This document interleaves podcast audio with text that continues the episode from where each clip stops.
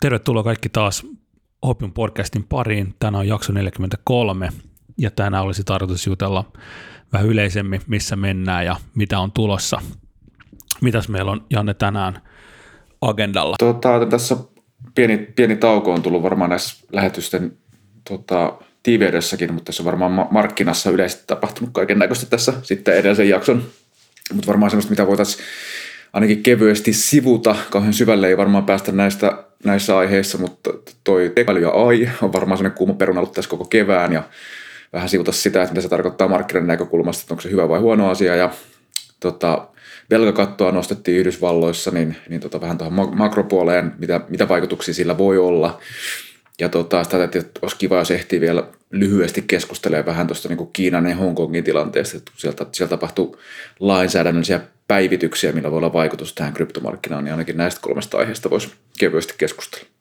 AI ja varmaan tämä chat GPTn tekemä tota, tämä luoma hype on tavallaan räjäyttänyt nyt tämän tekoälyn ja AIN, AIN tota hypen tälle niin kansankin riveissä, niin, mutta tästä editähän puhutaan just nimenomaan chat GPTstä, mutta mitä muita tota, tämmöisiä suuri harppauksia on tullut tässä tota, tekoälyn puolella? Onko tässä muita?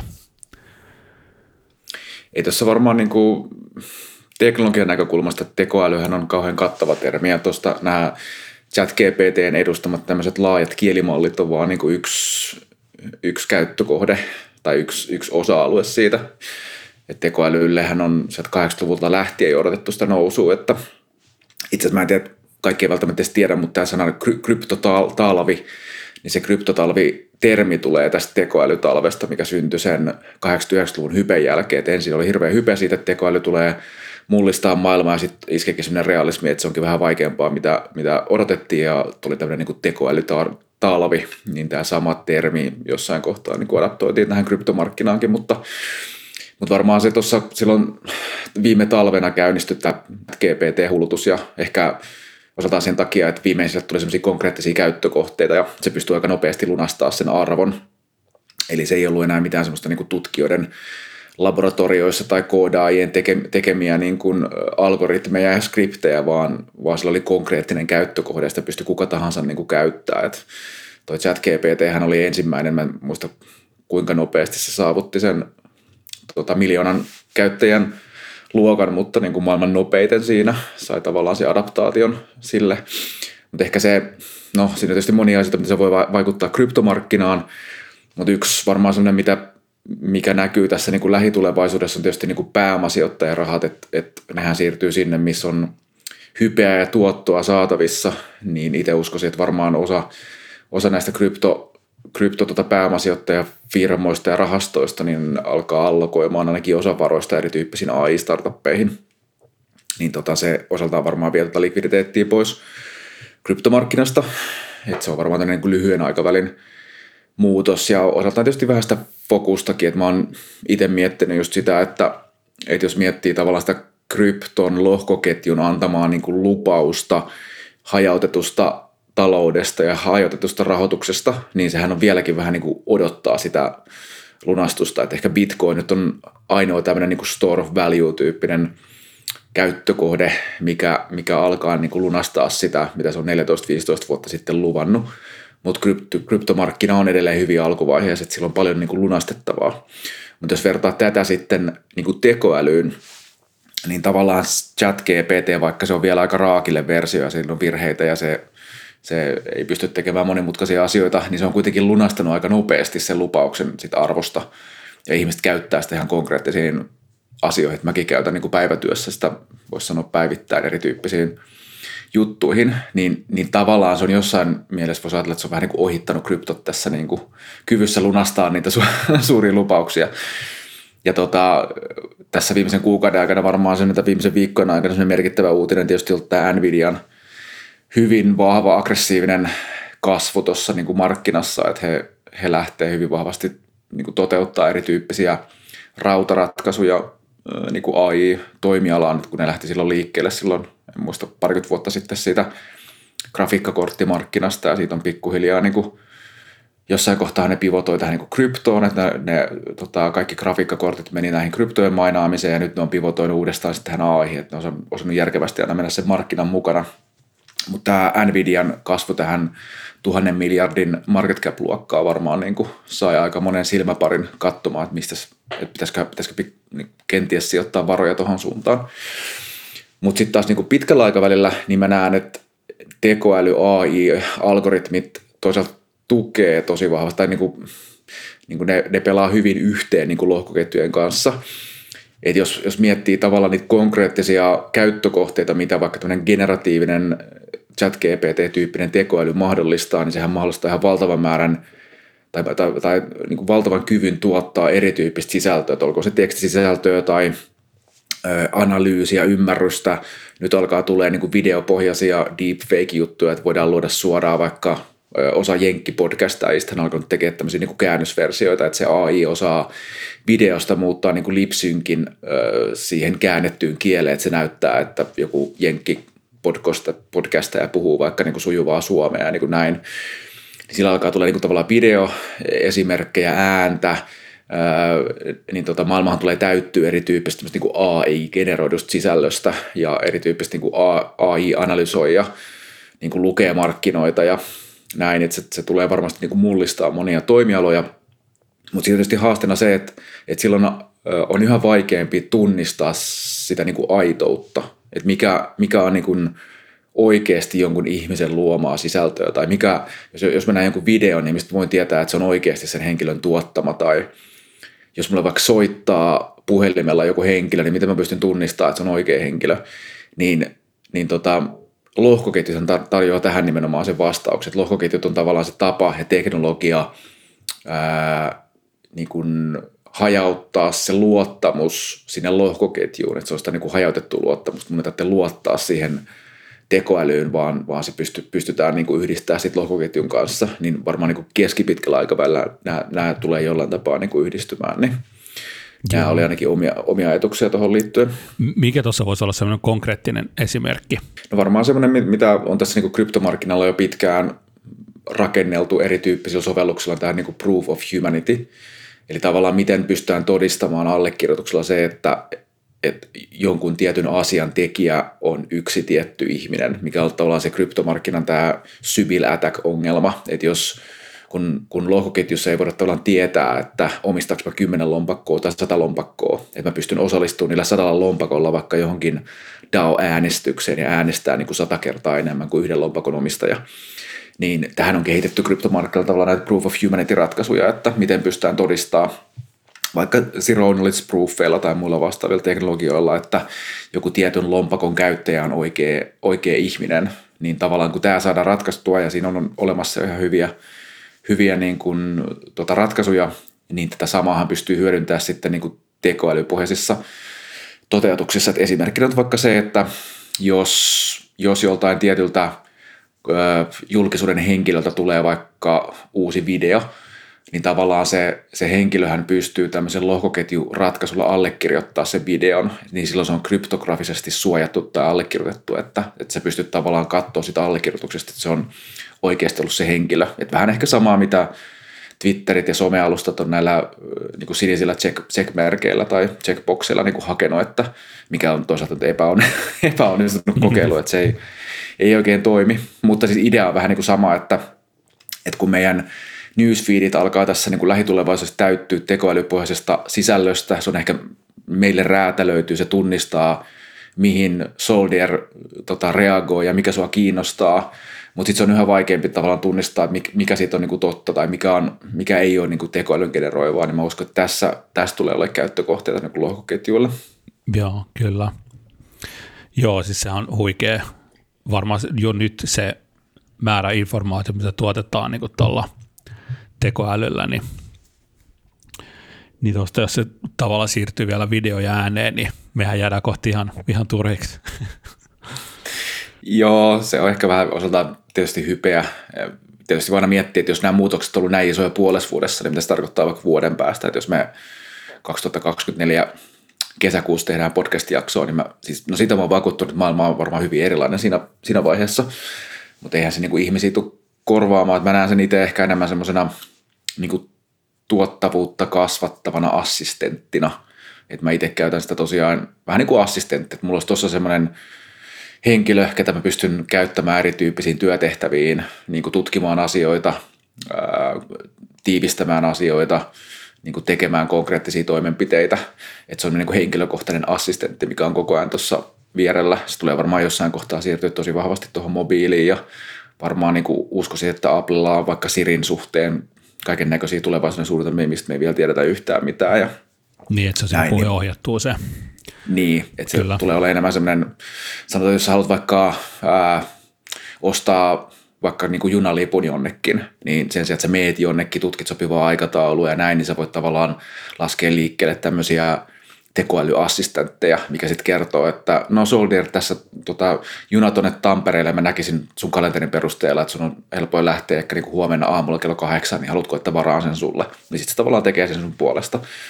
Niin se tavallaan korvaa sua niin kuin siinä, että, että se menee sun puolesta sinne Tampereelle ja tekee, mitä sun pitää siellä tehdä, mutta se helpottaa sun, sun elämää monessa mielessä. Kyllä, joo. No mitäs sitten tota, äh, makrotalous?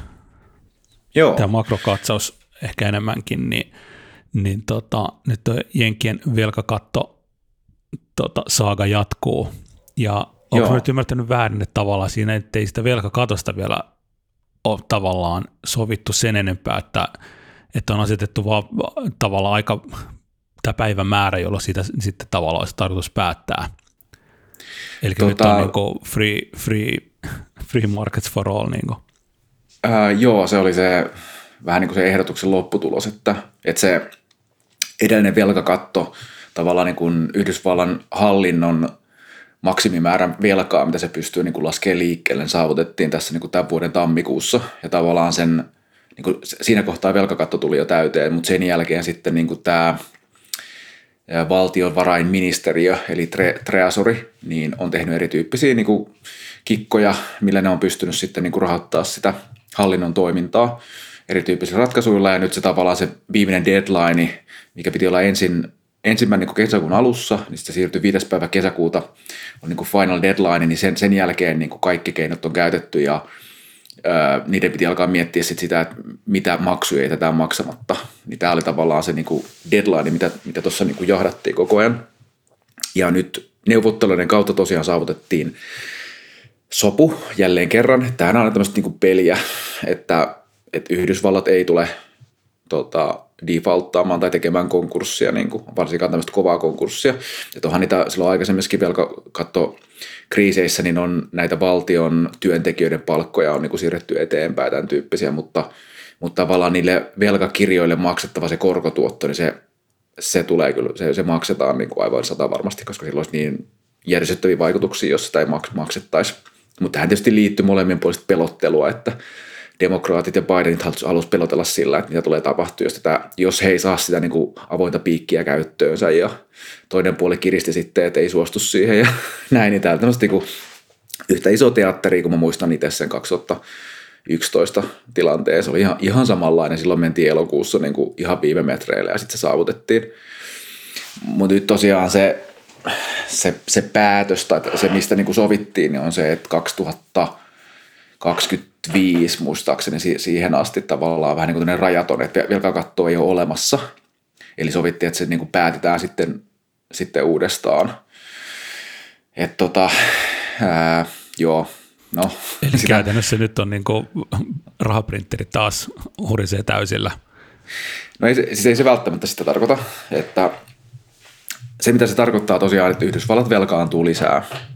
Eli nyt, nyt tavallaan sen, sen kahden vuoden ajan, niin no mullekin tämä on vielä vähän ehkä kysymysmerkki, mutta ei ole semmoista niin virallista velkakattoa, että ei sanottu, että kun ne al- alkuun, alun perin mun mielestä kävi neuvottelua siitä, että se olisi noussut niin kuin puolitoista biljoonaa, eli 1500 miljardia, olisi nostettu sitä velkakattoa, mutta nyt se ilmeisesti muuttui sillä, että sitä, sitä ei niin kuin kahden vuoden ajan ei ole sitä velkakattoa. Että et tavallaan se kyky ottaa velkaa ja kuluttaa on, on niin kuin rajaton, mutta totta kai siis eihän se tarkoita sitä, että niin kuin Yhdysvallan hallinto voi ää, niin kuin tehdä mitä ne huvittaa. Totta kai siellä on se tavallaan sisäiset niin kuin tsekit ja tämän tyyppiset.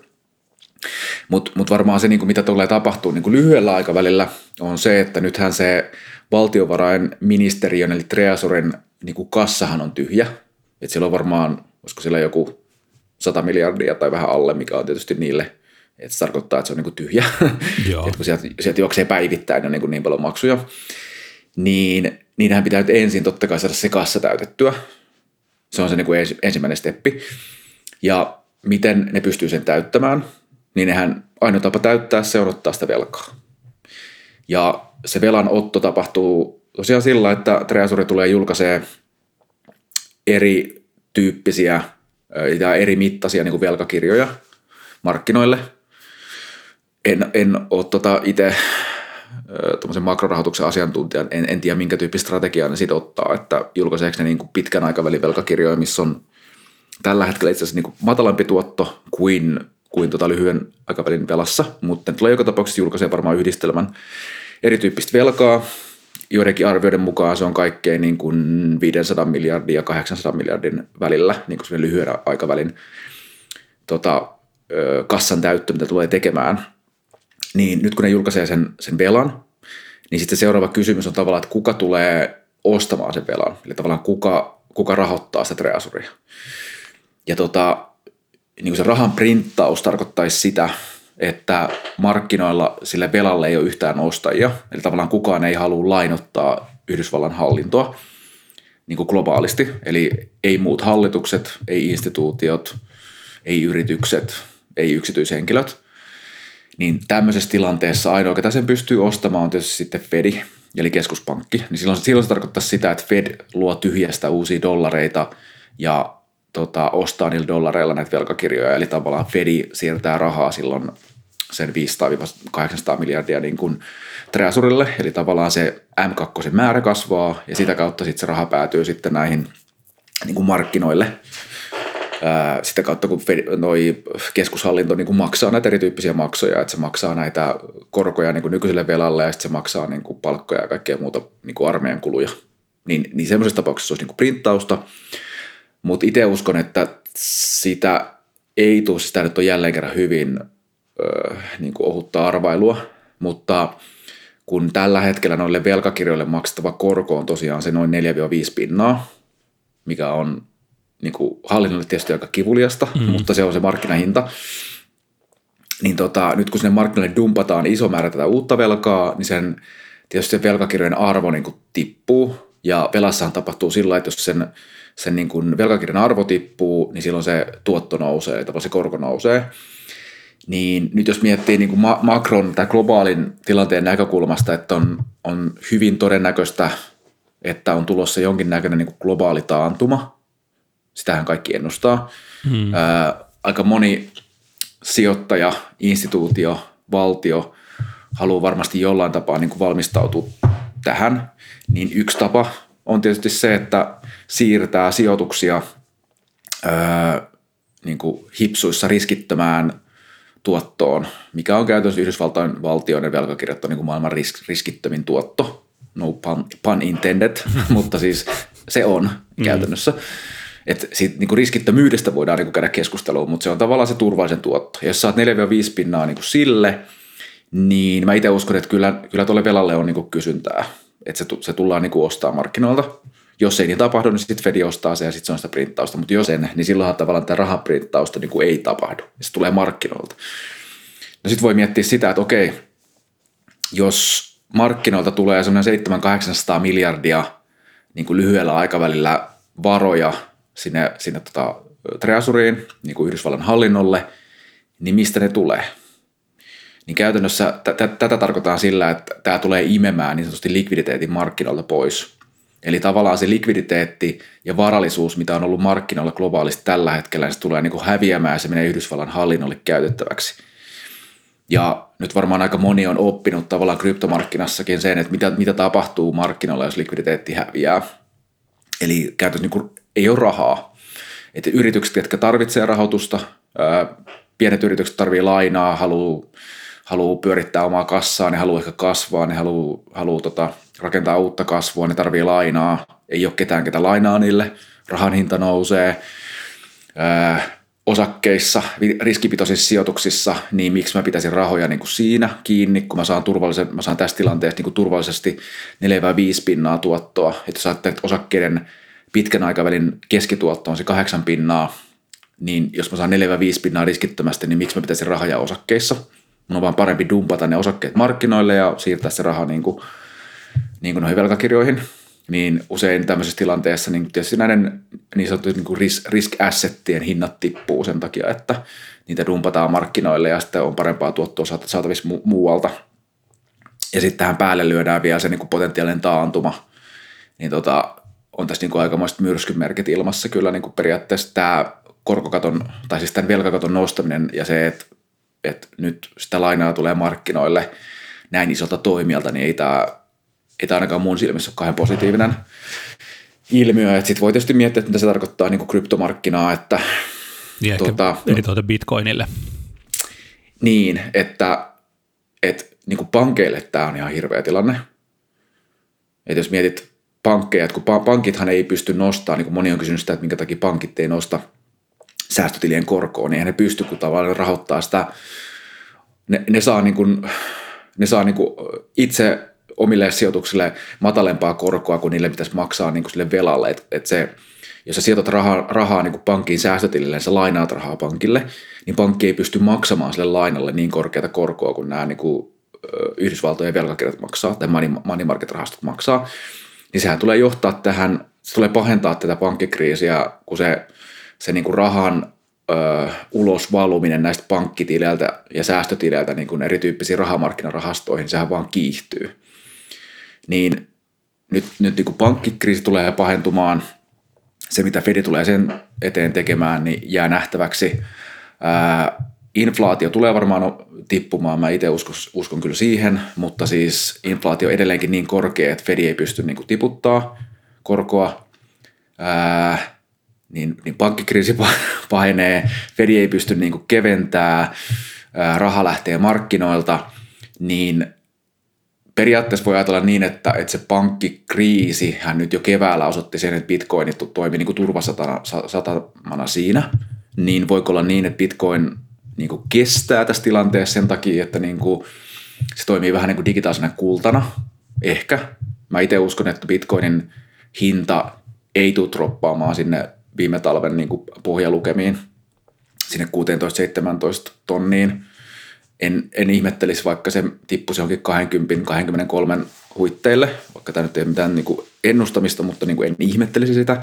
En myöskään ihmettele sitä, että jos se tulee pitää pintansa tässä 25-27 tonnissa, hyvin mahdollista.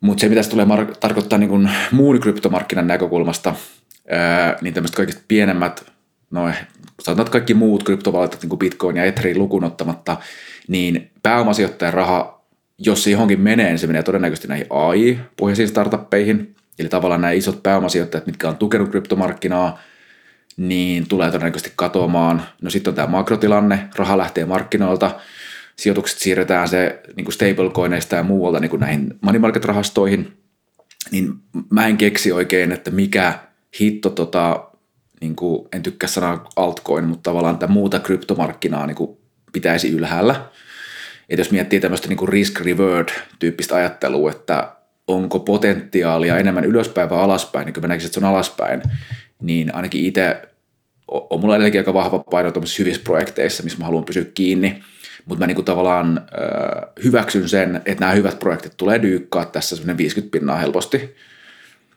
Että et mä kestän sen, kun on, se on pieni osa salkusta ja se on niin kuin tavallaan se, mihin mä oon niin kuin sitoutunut pitkällä aikavälillä ja ne tuottaa tuottoa niin kuin näin, mutta muuten niin kuin painotan kyllä niin kuin stablecoineja ja bitcoinia ja etheria tässä tilanteessa, että niissä tavallaan se riskikorjastutuotto on paljon korkeampi, että, että ne todennäköisesti tippuu vähemmän ja vaikka koko markkina ei tippuiskaan, niin jos, jos se lähtee nousemaan, niin kyllä nekin nousee, nousee sitten. Niin, niin kyllä. Niin tavallaan tämä on se, miten mä itse katson tuota niin kuin makrotilannetta.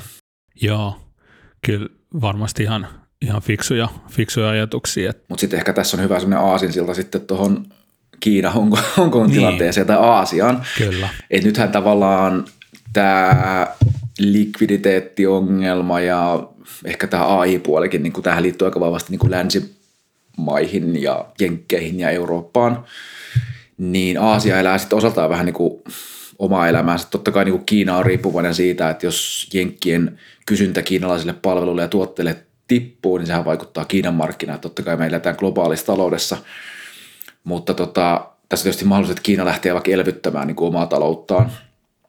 Ja sitten on kaikki Japanit ja muut vastaavat. Ja nyt tosiaan tässä on niin kuin uutisissa pyörinyt tämä Hongkongin tilanne, missä Hongkong on, niin kuin, Hongkong on, on tavallaan osa Kiinaa, mutta se on vähän sellainen niin kuin vapaa markkina-alue. Niin tota, se, mitä Hongkongissa tapahtuu, tapahtuu, niin nyt jotenkin vedetään ehkä analogioita sitten, että se on niin kuin tavallaan Kiina, mikä niitä tekee. Ja on se tavallaan totta, mutta tavallaan ei. Mutta Hongkong on nyt, on nyt tos, tosiaan vapauttamassa omaa markkinaa sillä, että sinne se sallii kesäkuun alusta lähtien kryptopörssien ää, niin kuin käytön retail-sijoittajille. Ja niin kuin se tarkoittaa sitä, että Hongkongissa toimivat retail-sijoittajat saavat ää, treidata kryptovaluut, niin kuin ennalta valittuja pientä ryhmää kryptovaluuttoja niin kuin näissä hongkongilaisissa pörsseissä. Ja tämä on tavallaan se, mitä se päätös koskee. Ja muutama sellainen pinpointtaus siitä, mitkä on niin hyvä, hyvä ymmärtää, niin on se, että, että tämähän totta kai vaatii sen, että Hongkongin niin kuin tämän regulaatioprosessin läpi haluaa tietyt pörssit niin kuin kulkea. Ja siinä on ilmeisesti vielä vähän niin kuin hikappeja. Siellä ei ole mikään niin kuin ryntäys. Että siellä on muutamia pörssejä, mitkä niin kuin on potentiaaliset, ne avaa sen treidauksen, mutta ei se tosiaan tarkoita sitä, että kesäkuun alusta se, se on niin kuin toiminnassa niin se vaatii sen, että niin kuin pörssit avautuu sinne. Ja sitten toisaalta niin kuin tämä retail-sijoittaja, se on mulle vähän kysymysmerkki vielä, että mitä, mitä se, niin kuin, kuinka potentiaalinen se on, mutta siis Hongkongissa on asukkaita 7-8 miljoonaa, että se on niin kuin noin pikkasen Suomeen isompi markkina, niin se on, niin kuin, se on markkina kooltaan se on pieni. Totta kai niin kuin Hongkongissa asuvat henkilöt, nehän on pääsääntöisesti niin kuin varakkaita, rikkaita, siellä on isoja instituutioita, isoja sijoittajia, mutta ennen kaikkea niin kuin isot sijoittajat on pystynyt jo nyt sijoittamaan niin kryptomarkkinaa. Et ei siinä, en mä näe, että niin kuin tavallaan tämmöistä instikoiden näkökulmasta että tässä tapahtuu mitään, että on enemmän niin kuin se retail-puolen juttu. Ja se retail-puolen lukumäärä mun mielestä niin kuin se ei millään tapaa riitä heiluttelemaan tätä markkinaa, että ainoa, mikä, mitä se voi vaikuttaa positiivisesti, on se, että koko muu globaali markkina innostuu tästä Hongkongin tilanteesta sillä, että se likviditeetti tuleekin markkinoille, mutta Hongkong yksissään en usko, että jaksaa niin kuin hirveästi tätä tökkiä ylös tai alaspäin. Niin aivan. Joo, että sitten siinä vanavedessä niin nousisi. Niin. Mutta tota, joo, kyllä varmaan sitä tota, likviditeettiä varmasti löytyy sieltä Hongkongin puolelta, mutta tosiaan ei varmaan niin paljon, että, että se olisi tosiaan mikä isompi nyt käydys noilla markkinoilla. Mutta onko toi, voisiko tuo Hongkongi olla vähän sitten semmoinen vähän koelaboratorio sitten ylipäätään tuohon Kiinan hommaan, että mitä sen sen näet? Tuo on vähän tempoilevaa toi ollut tuo kiinalaisten suhtautuminen noihin kryptoihin. Että. Niin, se Kiina ja muut maathan pelaa vähän niin kuin näissä asioissa semmoista niin kuin puhutaan neliulotteisesta sakista. Niin. että se pelaat sillä niin kuin, että se on, siinä on niin monta asiaa, mitkä vaikuttaa näihin päätöksiin, että ei se ole semmoinen, että, että hei, me, että kryptot uhkaa meitä, että, että suljetaan ne. Ja totta kai ne, niin kuin, ne antaa tietyn kuvan itsestään ja ne pelaa tiettyä narratiivia, mutta ne pelaa sitä niin kuin siihen suuntaan, mikä on heille – edullisinta tietyssä tilanteessa. Et nyt tavallaan jos muu maa alkaa, niin kuin, tai muu maailma alkaa sulkeutua, jos vaikka jenkit kiristää kryptoregulaatiota ja alkaa niin kuin, pelaa niitä vastaan, niin se, se antaa Kiinalle tai Hongkongille mahdollisuuksia niin pelaa sitä toiseen suuntaan. Tämä on niin kuin köyden, köyden, köydenvetoa. Niin tota, ja puhumattakaan siitä, että tavallaan se uutisointi, mitä me, me nähdään niin kuin Kiinan ulkopuolella, niin tästä on moni kirjoittanut, että niin kuin ainoa tapa saada konkreettinen kuva siitä, mitä Kiinassa tapahtuu, niin on pakko asua siellä. Et se on niin kuin tosi vaikea oikeasti saada luotettavaa kuvaa siitä, mitä siellä tapahtuu, kun siinä on tavallaan sellainen tietty pehmeä palomuuri välissä. Et et se, ja se markkinana se on niin monimutkainen ja iso, että et tokihan siellä on niinku vaikka toimittajia, mitkä raportoi sitä ja näin, mutta niinku se, jotta siitä saa hyvän kuvan, se on niinku pakko niinku olla siellä paikan päällä. Et se, niinku, se on hyvin pieni raapasu, mitä me nähdään niinku Kiinan ulkopuolelle, puhumattakaan sitten tavallaan strategiasta tai sit pelistä, mitä ne pelaa. Et, et esimerkiksi tällä hetkellä niin joidenkin arvioiden mukaan niin 10-15 pinnaa bitcoinin hash tulee edelleenkin Kiinasta. Et siellä ei ole näitä isoja mainausfarmeja, että kun ne tavallaan virallisesti ajettiin alas ja niin kuin raidattiin ja otettiin haltuun, mutta jos 10-15 pinnaa niin globaalista hash tulee sieltä, niin ne on tavallaan niin pieniä keskittymiä, missä pienet toimijat tekee rahaa. Joo. Et, et eihän se on niin kuin, ja sitten kyllä niin kuin sijoittajilla on, niin kuin kiinalaisten käyttää niin kuin VPN kautta Binanceja ja niin kuin näin, että se, se on vähän, että jos ne oikeasti oikeasti haluaisi pelastaa vastaan, ne olisi, ne olisi ollut ne, ne estäisi kaiken tämän tyyppisen. Niin sehän olisi estettävissä. Sehän se niin kuin tavallaan siinä Kiinan palomuurissakinhan olisi osa niin kuin Bitcoinin hashrateista niin suljettavissa pois ja niin kuin näin. Niin jotenkin se, se, mitä ne tekee ja ne, mitä ne sanoo, niin se on mun mielestä vähän, vähän eri asioita. Kyllä. Ja sitten eikö tavallaan Kiinalla aika kova se niiden oma CBDC Kyllä. valuutta, että, että ja se on aika käsittääkseni jo pitkälle viety ja aika valmista. Joo, ja sitten kiinalaiset on, niin kuin, ne on aina ollut tosi pro niin kuin lohkoketjuteknologia. Ne ei vaan tykkää siitä niin kuin hajautetusta versiosta. Niin, niin no, totta kai. Just, et, et tavallaan se, se, mistä ne haluaa pitää kiinni, niin on se kontrolli. Että ei se, et niin kauan kun ne pystyy kontrollista pitää kiinni, niin sitten tavallaan sen puitteissa ne pystyy kyllä sallimaan mitä tahansa. Että ne, nehän, niin kuin vaikka isoissa kiinalaisissa globaaleissa yhtiöissä, niin siellä on aina tavallaan Kiinan keskushalliston edustaja siinä yrityksessä toimimassa, mikä varmistaa sen, että Kiinan keskushallinnon etu niin kuin toteutuu ja tapahtuu. Mutta tavallaan sen, sen, että niin kauan kuin se on ok, niin totta kai ne tukee mitä tahansa, millä tehdään niin kuin rahaa ja millä Kiina pystyy kasvamaan. Et siinä mielessä tätä myös tarkoittaa, että se on vähän niin kuin, niin kuin harmaa alue, että ei ne niin kuin automaattisesti ole kryptoa tai lohkoketjua vastaan, mutta ne vaan haluaa varmistaa sen oman etunsa toteutumisen. Että nehän julkaisi nyt vähän aikaa sitten sen jonkun Web3-paperin tai tämmöisen paperin aiheesta, missä ne niin kuin keskustelee siitä, että mikä merkitys Web3 on niin kuin Kiinalle ja näin, että ne antaa vähän tämmöisiä kuin mixed, mixed signalsia koko ajan. Kyllä. Et, et. Joo. No miten tästä sitten tota, me taas fanitetaan näitä hajautettuja markkinoita, niin siitä aasisiltana Devi Suomeen, niin onko siellä mitään, mitä sinne kuuluu? No Devi Suomi puskee ja puskuttaa ihan hyvää tahtia. Tuossahan tehtiin silloin viime kuun alussa tehtiin muutos tästä tilausmallista, että meillä on nyt erikseen tämä Discord-tilaus ja devisuomi.fi-tilaus, molemmat on 5 euroa kuukaudessa kappale, niin tota sen hinnan tiputtaminen on tuonut kyllä jonkin verran uusia käyttäjiä uutta kiinnostusta, että selvästi niin kuin on tässä tilanteessa, että kaikki istuu vähän käsien päällä odottamassa ja suuri osa on poistunut markkinoilta, markkinoilta ja kryptot ei kiinnosta ja näin, niin se selvästi totta kai näkyy tuossa Defi Suomen tekemisessäkin, mutta me ollaan tosiaan edelleenkin aktiivisia, että kerran viikossa tulee uutiskirjettä, missä saa niin kuin, ei tarvitse itse, käyttää aikaa sen alan seuraamiseen, vaan se saa ne tärkeimmät pointit siinä uutiskirjeessä ja tehdään edelleenkin oppaita ja analyysejä ja tämän tyyppisiä juttuja. Ja Discordissakin on aktiivista keskustelua koko ajan, sillä se pyörii ja puhisee siinä, siinä puitteissa, mitä tämän, tämän tyyppisessä niin kryptotalvessa niin kuin voi, voi päästä eteenpäin. Että se on itselläkin sitä niin odottelua tässä, että saadaan sitä yleistä kiinnostusta asiaan, niin sitähän se on. No mitäs tähän loppuu vielä, niin nyt tavallaan kun vähän tämmöistä niin kuin makrotyyppinen jakso oli tämä, niin, tai makroasiasta puhuttiin, niin miten sä näet nyt sitten, että onks, kävikö tässä näin, että Selin mee ja nyt odotellaan sitten? tota, no jos ei ole kokenut treidaa ja, ja millä on niin hyvä track recordi, että onnistuu tradeissa, niin en suosittele tavallaan tekemään tämän tyyppisiä päätöksiä, vaan sen takia, että joku sanoo, että nyt kannattaa niin toukokuussa myydä pois, että tämä on varmaan hyvä idea, kun mitä tahansa voi tapahtua. Että jos tietää, mitä tekee, niin kyllä. Mutta jos ei tiedä, niin itse asiassa toi Arthur Hayes, mikä on kryptomarkkinan eräs tärkeimmistä sisällöntuottajista, niin tota, ja kannattaa lukea Arturin kaikki blogitekstit, vaikka ne on aivan julmettoman pitkiä, mm. mutta näistäkin itse asiassa tulee lyhennykset tuonne Devi Suomen blogiin ja uutiskirjeisiin, niin Arthur Hayes julkaisiko se eilen vai toissapäivänä just tässä kirjoituksen, mikä kiteytyy oikeastaan siihen, että niin kannattaa nyt vaan istua käsien päällä, että niin kuin älkää peljätkö, älkää pelästykö, paljon on fudia pelottelua, se on aina niin kuin kryptotalves on aina se sama, että olikohan se tässä. Että mitä jos me ollaan kaikki oltu koko ajan vaan väärässä ja niin kuin ei tästä toimialasta ole mihinkään, että AI menee ohitte ja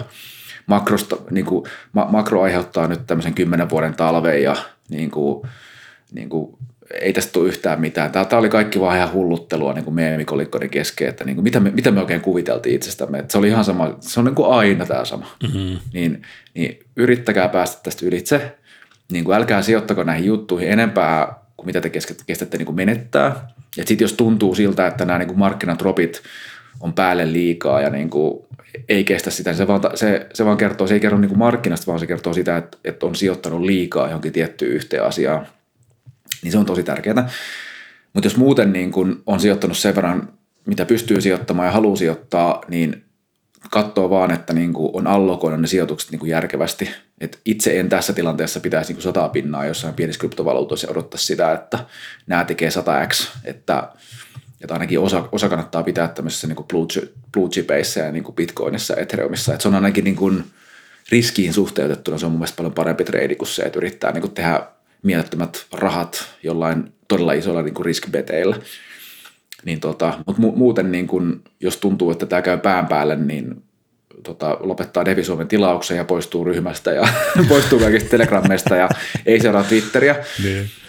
Kuuntelee Hopeumia niin kerran kuukaudessa ja katsoo vähän, missä mennään, niin se on varmaan niin se päälle helpoin vaihtoehto. Mutta tota, ää, niin tämä, ei ole, tämä ei ole taloudellinen neuvonanto tai muu vastaava, mutta mä sanon, että vuoden päästä tässä tilanteessa 2024 Bitcoin halfingin jälkeen – Fedin kevennyksen jälkeen, niin vuoden päästä niin meillä on, ellei jos tapahtunut jotain merkittävää, niin vuoden päästä meillä on niin paljon parempi tilanne.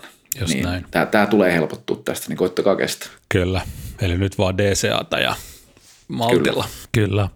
No mutta hei, tämä oli tota, varmaan tässä tältä, tältä erään. Tämä oli ihan mielenkiintoista, ihan kiva tämmöinen niin yleiskatsaus tähän niin kuin, ja kiva kuulla sun mielipidet nimenomaan tuosta tota, Kiinan hommasta ja näin poispäin, että kun siitäkin paljon liikkuu semmoista, niin kuin, tai sitten tulee jotenkin tuntuu, että sitten Kiinasta tulee semmoinen kiihko, että, että jos jotain mm. tulee, niin sitten se on niin kuin, tuntuu, että sen tavallista paisutellaan niin kuin uskomattomiin mittoihin, että se semmoinen disclaimer täytyy siis sanoa just, että niin kuin sä sanoit, että nämä on mielipiteitä. Juu, ja totta kai. Näihin sisältyy tosi iso epävarmuus kaikkiin näihin tilanteisiin. että sen takia on tosi tärkeää, että pyrkii rakentaa itselle niin kuin eri lähteistä jonkinnäköisen niin kuin, Näkemyksen, niin kuin kokonaiskuvan niin, mm. ja tekee sen pohjalta sitten omia päätöksiä. Kyllä. Mutta ei mitään, niin kiitos mun puolesta ja muistakaa käydä Defi Suomen sivuilla ja tilatkaa uutiskirjettä ja Discordia ja me jatketaan todennäköisesti pari viikon päästä. niin, katsotaan kun jatketaan. Mutta tota, ja hei, antakaa palautetta sille, että me ollaan siirrytty tämmöiseen usean aiheen niin kuin katsaukseen versus niin kuin yksi aihe per jakso, niin mitä tykkäätte tästä, niin tästäkin on kiva kuulla palautetta. Kyllä, ehdottomasti. Ja tosiaan suorin ehkä kanava, niin siihen on tota Telegramin Devi Suomi-ryhmä, niin, Kyllä. niin näemme siellä. Mutta ei yes, mitään, niin siellä. me palaamme. Me palaamme. Kiva, moi.